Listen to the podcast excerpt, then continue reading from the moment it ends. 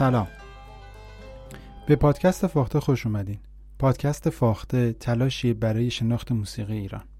من خشار پارسا توی پادکست فاخته تلاش می‌کنم زوایای مختلف موسیقی ایرانی رو برای شما روشن بکنم و درک خودمون رو از این موسیقی بالا ببریم تا بتونیم از این موسیقی بیشتر لذت ببریم. این در واقع فصل اول پادکست فاخته است. توی این فصل من عناصر اصلی موسیقی رو توضیح دادم و ارتباط اون رو با موسیقی ایرانی روشن کردم و وارد قسمت های مختلفی از این موسیقی شدم.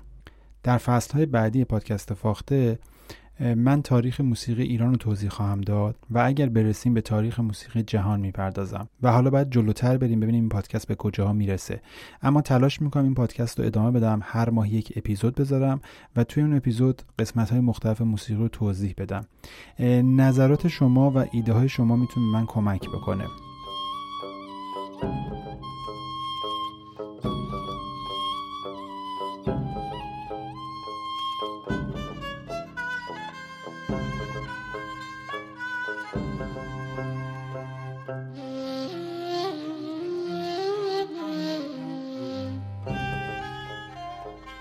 در قسمت قبلی پادکست فاخته من دستگاه شور رو توضیح دادم.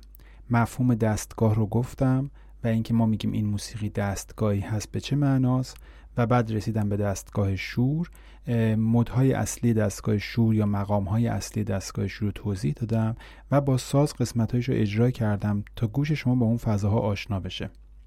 و در مورد اجرای موسیقی ایرانی هم توضیح دادم که وقتی دستگاه به صورت اجرایی قرار ارائه بشه در واقع با یک پیش درآمد شروع میشه وارد مقام های مختلف میشه ممکن در هر مقام چهار مزو یا ضربی اجرا بشه ممکنه تصنیفی اجرا بشه و این مقام ها ادامه پیدا می‌کنه با ساز و آواز و در انتها به رنگ ختم میشه. معمولا پیش درآمد و رنگ در هر اجرای یه دونه است. ولی تصنیف ممکنه بیشتر باشه و چهار مزراب همینطور می‌تونه بیشتر باشه.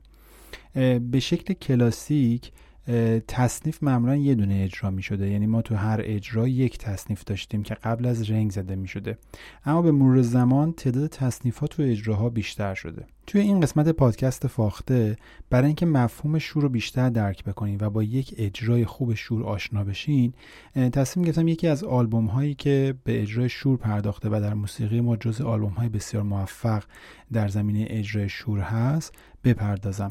این آلبوم نه خیلی به صورت کلاسیک و سنتی اجرا شده و نه اینکه از اون ساختارهای اصلی موسیقی کلاسیک ایران دور شده. میشه گفت یک توازنی بین هر دوشون به وجود آورده و از این نظر آلبوم برجسته ای هست. خلاقیت اجرایی این آلبوم بسیار بالاست و یکی از آلبوم های فاخر در موسیقی ایرانی محسوب میشه. نام این آلبوم هست خلوت گزیده در واقع آلبوم خلوت گزیده یک به صورت یک بزرگداشتی برای استاد فرهنگ فر منتشر شد. ولی شامل دو قسمته که یک قسمتش بزرگداشت استاد فرهنگ فر هست که زمان قدیم چون آلبوم ها به صورت نوار کاست می اومده بیرون در واقع قسمت ب نوار بزرگداشت استاد فرهنگفر هست توی دستگاه همایون و تکنوازی استاد فرهنگفر تو ریتم های مختلف و یه مدار ریتم زورخونه و قسمتی از آواز ایشون پخش شده توی اون قسمت. چون استاد فرنگفر جز نوازنده تنبکی بود که ضربی خانه بسیار خوبی بود. و قسمتی از کنسرت سنتور و تنبک مرحوم پرویز مشکاتیان و مرحوم ناصر فرنگفر بعد از تکنوازی های مرحوم فرنگفر پخش شده. در واقع که دو دستگاه همایون هستش. قسمت بی نوار به این شکل است. اما روی الف نوار که مد نظر ما هست در واقع آلبوم اصلی خلوت گزیده است چون این شعر خلوت گزیده با روحیات استاد فرهنگ هم خونی داشته این چیدمان احتمالا استاد چجریان انجام داده. و یه قسمتی از اجرای خودش رو روی الف نوار گذاشته با استاد پایور که با شعر معروف خلوت گزیده حافظ هستش و قسمت ب نوار رو به استاد فرنگفر اختصاص داده که اسم آلبوم شده خلوت گزیده اما در مورد قسمت الف نوار که همون آلبوم اصلی خلوت گزیده هست و اجرای بسیار خوب گروه استاد پایور هستش. در مورد اون می‌خوایم صحبت کنیم. این اجرا در سال 1359 انجام شده یعنی آلبوم در سال 1359 ضبط شده. و اعضای گروه کمانچه استاد علی اصغر بهاری تار استاد جلیل شهناز سنتور استاد فرامرز پایور که سرپرست گروه نی استاد محمد موسوی و تنبک استاد محمد اسماعیلی. از این جمع بزرگان متاسفانه استاد علی اصغر بهاری استاد جلیل شهناز و استاد فرامرز پایور الان در قید حیات نیستن. خواننده هم استاد محمد رضا شجریان هستش که اجرای بسیار خوبی کرده. در این دوره استاد شجریان بسیار تحت تاثیر استاد پایور هست چون توی ساز سنتو شاگرد استاد پایور بوده و در واقع آوازها و قسمت های مختلف این آلبوم با ایده ها و طرحهای استاد پایور انجام شده و استاد شجریان اونقدر آزادی عملی که توی آلبوم های بعدی داشته اینجا نداره. اشعار آوازها از حافظ هست و یک قطم از عارف قزوینی هستش که عارف به خاطر که تصنیف سرای کاملی بوده هم شعر و هم آهنگ مال خودشه و این تصنیف در واقع با شعر خود عارف هست و با آهنگ خود عارف. ولی باقی قسمت های در واقع این اجرا توسط استاد پایور طراحی و ساخته شده. همونطور که گفتم اجرای موسیقی معمولا با یک پیش درآمد شروع میشه. اینجا استاد پایور با یک تصنیف شروع می‌کنه. از همین دوره ها یواش یواش این موضوع باب شده بود. یعنی در واقع میشه گفت استاد پایور جز اولین کسایی هستش که این کار رو انجام میده ولی همزمان با استاد پایور چند نفر دیگه این کار کردن. واسه همین نمی‌دونیم بگیم دقیقا اولین نفری که این ایده رو داده کی هست. چون از زمان برنامه گل ها این موضوع یه مدار رایج شده بود یعنی این ایده استفاده می‌شد. و حالا بعضی وقتا تصنیف بدون کلام بعضی وقتا تصنیف با کلام اول برنامه برگزار می‌شد. این اجرام در واقع با یه تصنیف شروع میشه. استاد پایور یک تصنیف بسیار زیبا داره به نام مزرعه سبز فلک. این که از که بر روی یکی از غزلهای حافظ ساخته توی دستگاه شور و اینو اول برنامه می‌ذاره. یک دلیلی که این تصنیف در واقع شروع این برنامه خیلی مناسب هست به خاطر اینه که توی این تصنیف در واقع چند مد یا چند مقام از دستگاه شور معرفی میشه و فقط تو یک مقام نیست. برای همین برای شروع تصنیف مناسبیه و جانشین پیش درآمد میشه.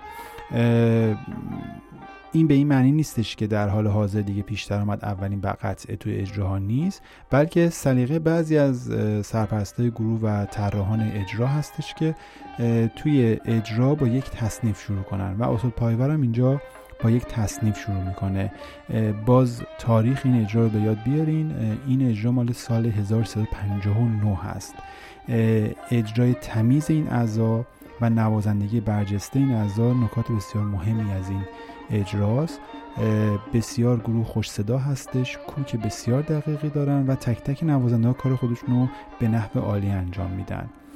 پس, پس این آلبوم با یک تصنیف شروع میشه. تصنیف مزرعه سبز فلک آهنگساز استاد فرامرز پایور و غزلی از حافظ.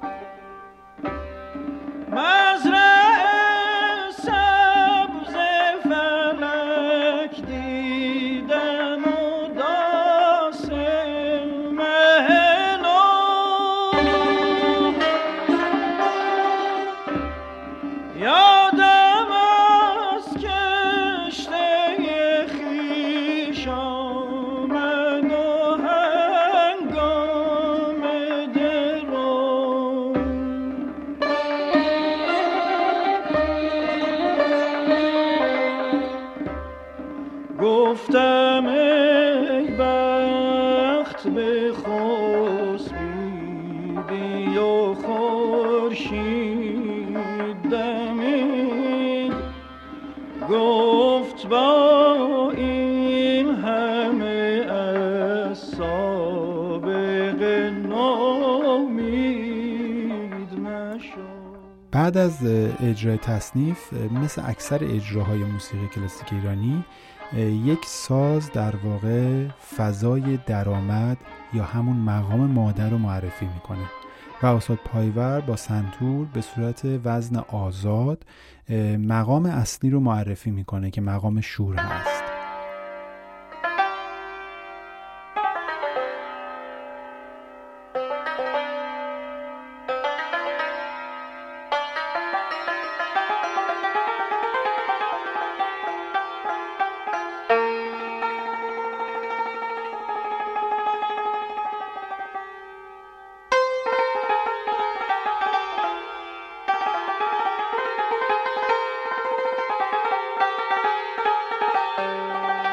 بعد از معرفی مقام اصلی استاد پایور وارد یک چهار مزراب میشه.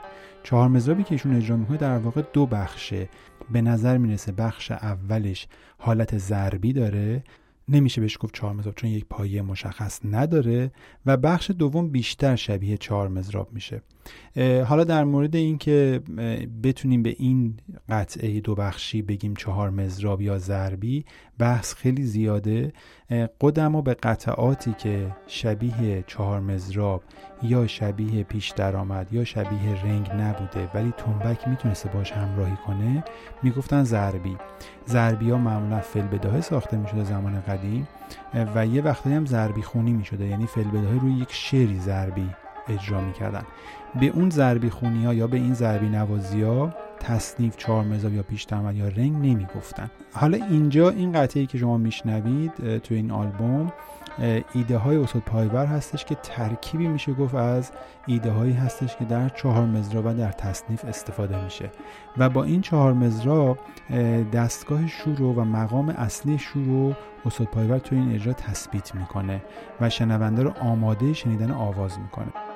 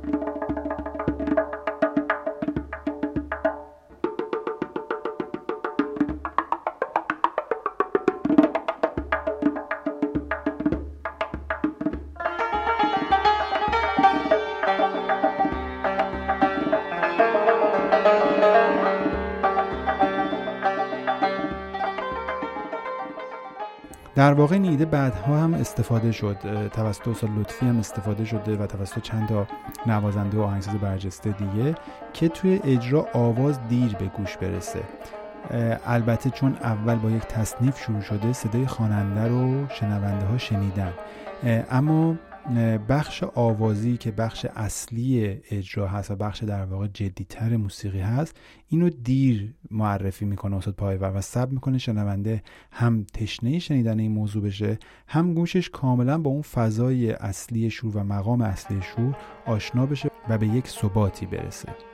خب در بخش بعدی که آواز اصلی و در واقع درآمد شور دوباره معرفی میشه با صدای خواننده درآمد اصلی توسط خواننده معرفی میشه. خواننده به همراه سنتور این بخش رو اجرا می‌کنن. در واقع درآمد یک بار دیگه توسط سنتور زده میشه بعد از اون ضربه یا چهار مزرا و با شعری از حافظ خلوت گزیده رو به تماشا چه حاجت است؟ چون کوی دوست هست به صحرا چه حاجت است؟ این موسیقی شروع میشه. خلوت گزیده را تماشا چه حاجت است؟ چون کوی دوست هست به صحرا چه حاجت است؟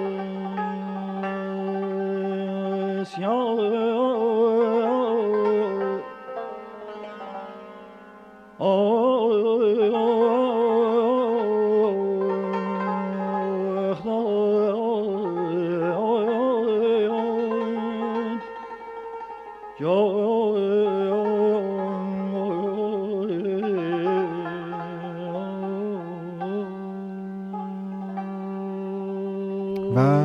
مرحوم محمد رضا شجریان درآمد شور رو اینجا معرفی می‌کنه. این کار بسیار زیبا انجام میده درآمد شور رو بسیار زیبا معرفی می‌کنه. طرحهای آوازی و جمله بندی های بسیار خوب استاد محمد رضا شجریان در آواز قابل توجهه. هم انتخاب شعرهای خیلی خوبی دارن که البته اینجا انتخاب شعر مطمئنا با نزد توسط پایور بوده. همین که در واقع به موقع تحریرها رو می‌زنن و شعر رو بیان می‌کنن و تاثیرگذاری شعر رو دوچندان می‌کنن. درآمد شور یعنی مقام اصلی شور با مصرع اول معرفی میشه و بعد از اون یک تحریری استاد چجریان می‌زنه که توی ردیف معروف به تحریر عاشق کش که این تحریر ورودیه به مقام بعدی. اگه یادتون باشه توی ردیف ما گفتیم وارد یه منطقه میشیم که بهش میگیم شهناز یا سلمک که خیلی به همدیگه این دو تا مقام نزدیکن. در واقع سلمک و شهناز یکی هن. یه ذره میشه گفت الگوه لحنیشون متفاوته. و اگر شور داره مثلا از سل اجرا میشه این فضا داره از دو اجرا میشه. در واقع چهار تا نوت بالاتره. بعد از اون تحریر عاشق کش در واقع وارد سلمک میشن.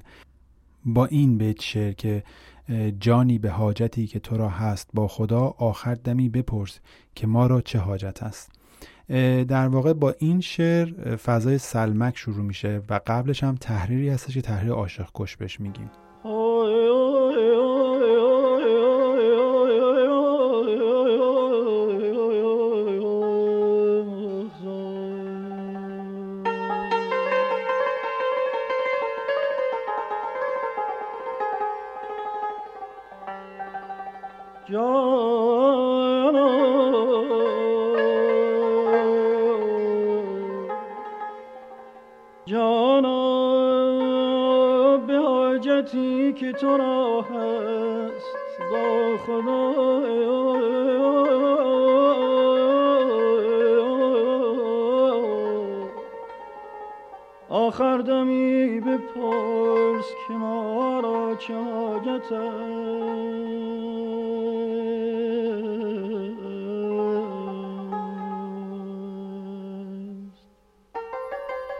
و بعد تحریر شهناز یعنی وارد دوباره ملودی الگو لحنی شهناز میشیم که از اینجا ساز نی وارد میشه. یعنی ما این قسمت رو در واقع نی اجرا می‌کنه. جواب آواز عوض میشه. من یه توضیح در مورد بافت بدم. اگه یادتون باشه من تو یکی از قسمت های پادکست فاخته انواع بافت رو معرفی کرده دادم یکی از بافت های معروف در موسیقی بافت هترافونیکه که بیشتر مربوط موسیقی شرق هم میشه. این قسمت های ساز و آوازی که میشنوید همش داره همین بافته. یعنی ملودی که خواننده می‌خونه ساز همون ملودی رو با تغییراتی اجرا می‌کنه. چون در واقع نوازنده اون ملودی رو حفظ نیست. همون لحظه که داره از خواننده میشنوه اجرا می‌کنه اما می‌دونه که در واقع تو, تو کدوم قسمت های از ردیف اجرا میشه چون هم نوازنده هم خواننده روی ردیف مسلطن. بر اساس دانش خودش و ذوق و سلیقه خودش نوازنده پشت سر خواننده اون ملودی رو تغییراتی میده و با تکنیک های ساز خودش پیاده می‌کنه. این اتفاق باعث میشه که در واقع شما دو خط ملودی بشنوین که ملودی دوم شبیه ملودی اوله ولی با یک واریاسیون. به این بافت میگن بافت هترافونیک. الان موسیقی این قسمت بافت هترافونیک داره. یعنی شما همزمان دو تا ملودی میشنوید که در عین حال که هر دو مثل هم هستن اما تفاوتهایی دارن و با یک فاصله زمانی اجرا میشن. با تحریر شهناز وارد گوشه قرچه میشیم. گوشه قرچه هم جزو همون محدوده شهناز محسوب میشه یعنی مقام شهناز. فقط با این تفاوت که معمولا تاکید نوتیش یه مدار بالاتره. مثلا اگر شهناز ما الگوی لحنیش بر این اساسه که محورش نوت دو هست توی قرچه به نوت می بمول بیشتر اشاره میشه. گرچه از همون دانگ دو رکورون می بمول فا داره استفاده می‌کنه. یعنی دانگ اصلی همون دانگ دو رکورون می بمول فا هستش که دو قسمت قبلی توضیح دادم. نردبان صوتیشون تغییر نمی‌کنه. ولی پله که روش تاکید می‌کنن یه مدار بالاتر میشه و الگو لحنیاش هم خب یه مدار متفاوت میشه. با شعر ارباب حاجتی مزبان سوال نیست در حضرت کریم تمنا چه حاجت هست در واقع قرچه رو اجرا می‌کنن. خدا خدا عزیز من.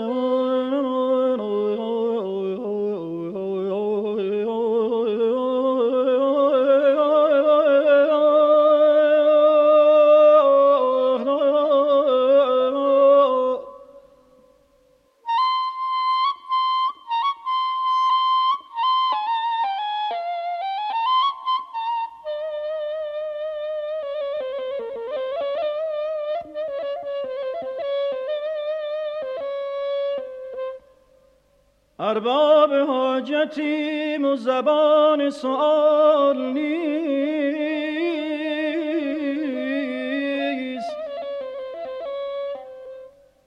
در حضرت کریم تمنا چه حاجت است؟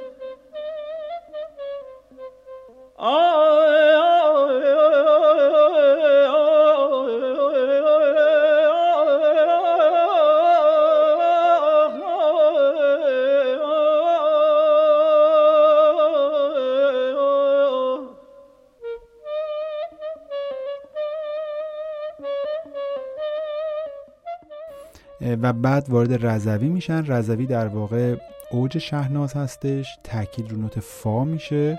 با این شعر محتاج قصه نیست گرد قصد خون ماست. وارد رضوی میشیم. محتاج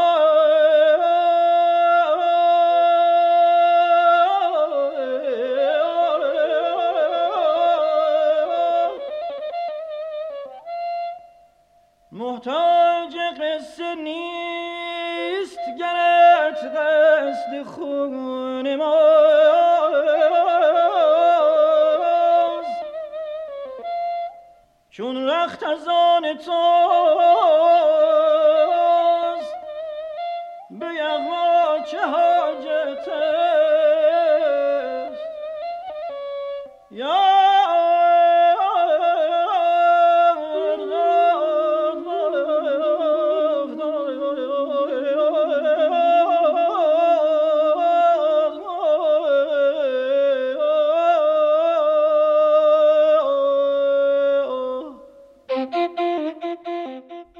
مرحله بعدی در واقع زمانی است که به اوج شور می‌رسیم در واقع مقام حسینی. اگه خاطرتون باشه مقام حسینی در واقع دانگش بالاترین, بالاترین نوت های نردبان صوتی دستگاه شور رو داره و یک اکتاو یعنی هشت نوت بالاتر از محدوده درآمد معمولا اجرا میشه و نردبانش هم یه مدار تغییر می‌کنه. یه دانگی داریم به نام فا سول لا بمول سی بمول که با محوریت سول اجرا میشه.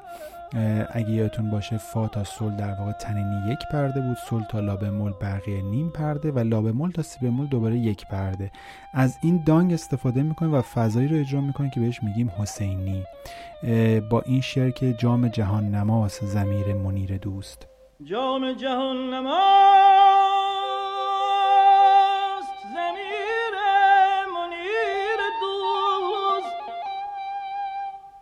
اظهار احتیاج. خود آنجا چه حاجت است؟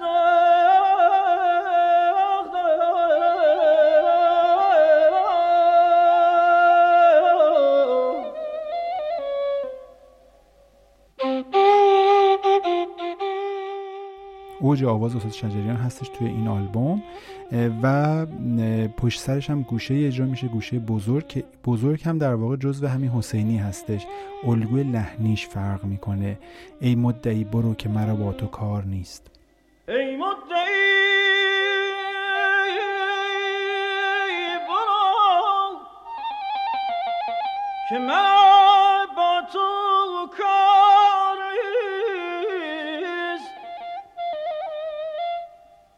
احباب حاضر به اعدا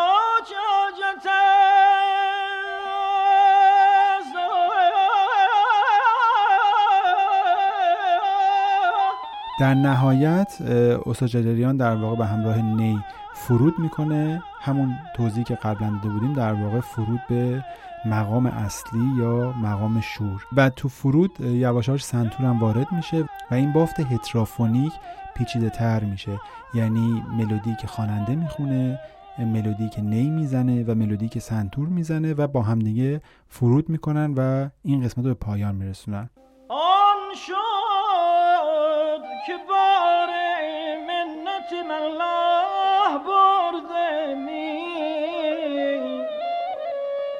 گوهر شده استاد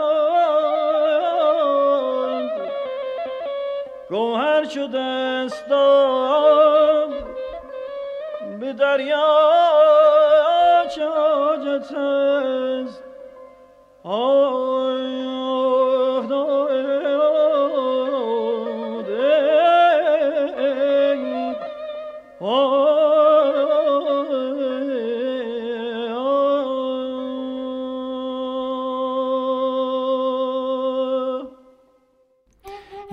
بعد از این در واقع تصنیف ای آمان اثر استاد عارف قزوینی اجرا میشه. این تصنیف در واقع هم به مقام اصلی مقام شور اشاره داره این تو مقام اصلی مقام شور ساخته شده هم تو مقام شهناز یعنی یه قسمتش در شوره و یه قسمتش در شهنازه و یک تغییر ریتمیک هم داره. تنظیم بسیار خوب استاد پایور و اجرای گروهی بسیار خوب اعضای گروه. یکی از مشخصهای زیبای این تصنیفه که یکی از بهترین اجراهای تصنیف ای آمان از استاد عارف قزوینی است ای آمان از فراغت آمان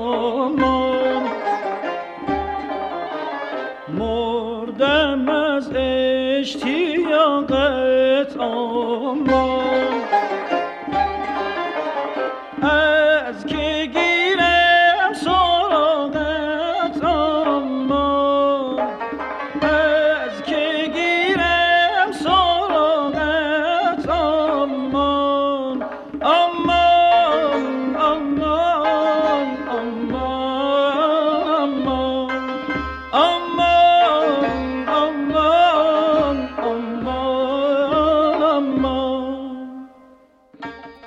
که در مورد اجراهای موسیقی ایرانی صحبت کردیم انتهای برنامه رنگه در واقع استاد پایور به شکل کلاسیک تصنیف ای آمان رو وصل می‌کنه به رنگ شوری که خودشون ساختن و این میشه حسن ختام برنامه.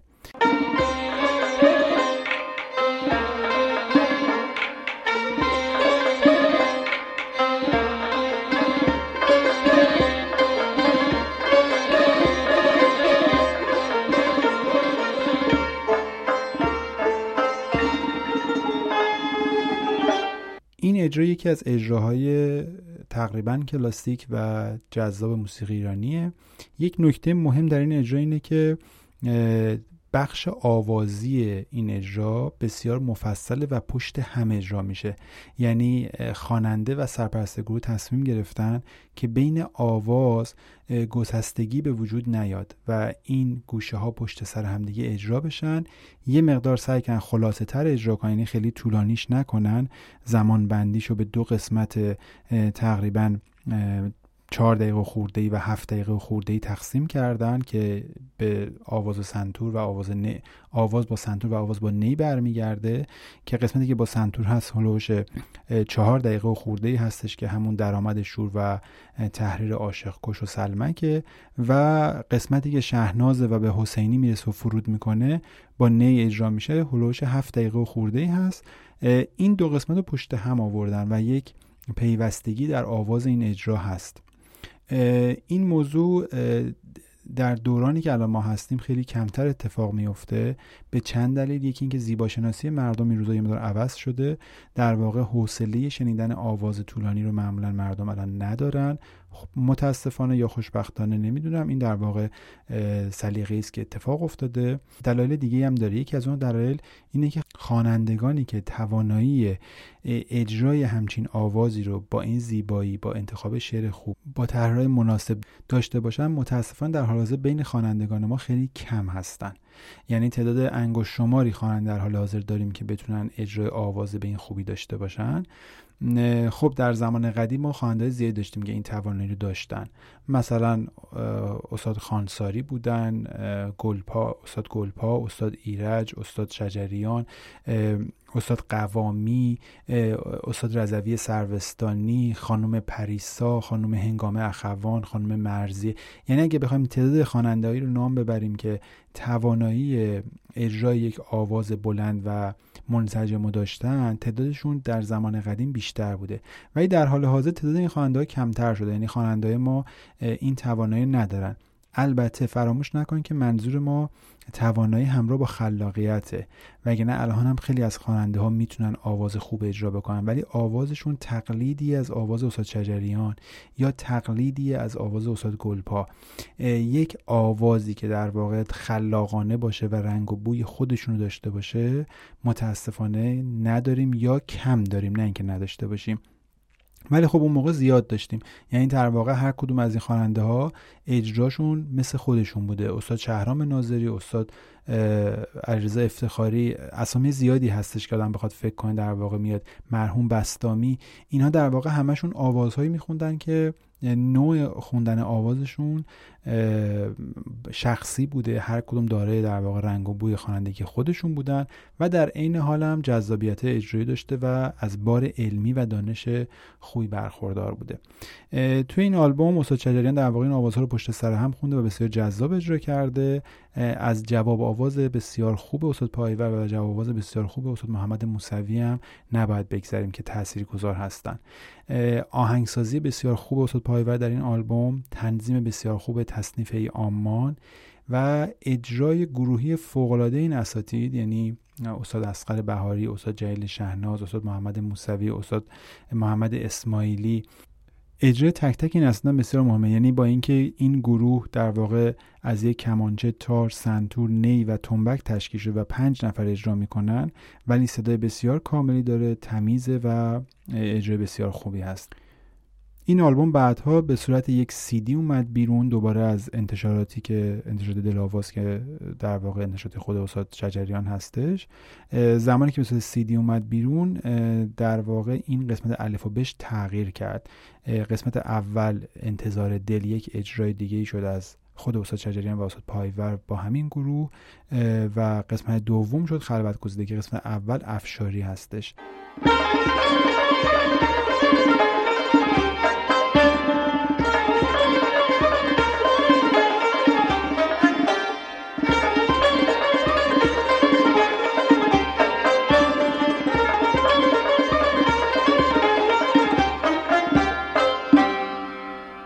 اینکه پادکست فاختر رو دنبال می‌کنید خیلی ممنون هستم. لطفا نظرات و پیشنهاد خودتون رو برای ما بنویسین. توی خود پادکست ها می‌تونین بنویسین. می‌تونین توی صفحه تلگرام ما بنویسین. توی صفحه اینستاگرام ما می‌تونین بنویسین. و ما رو می‌تونین دنبال کنین. پیام های شما و ایده های شما باعث میشه که کیفیت این کار بره بالاتر. و به من انگیزه بده که مطالب بهتری بتونم جمع بکنم. امیدوارم با شنیدن این کامل این آلبوم درک خودتون رو از دستگاه شروع بالاتر ببرید و از این دستگاه بیشتر لذت ببرید و پیشنهاد می‌کنم آلبوم های دیگه در دستگاه شور رو پیدا کنید گوش کنید و تمرکز کنید برای درک بهتر شروع و لذت بردن بیشتر از این دستگاه. این پادکست در مهر ماه 1400 ضبط شده. امیدوارم که از شنیدن این پادکست لذت ببرید و ما را همراهی کنید.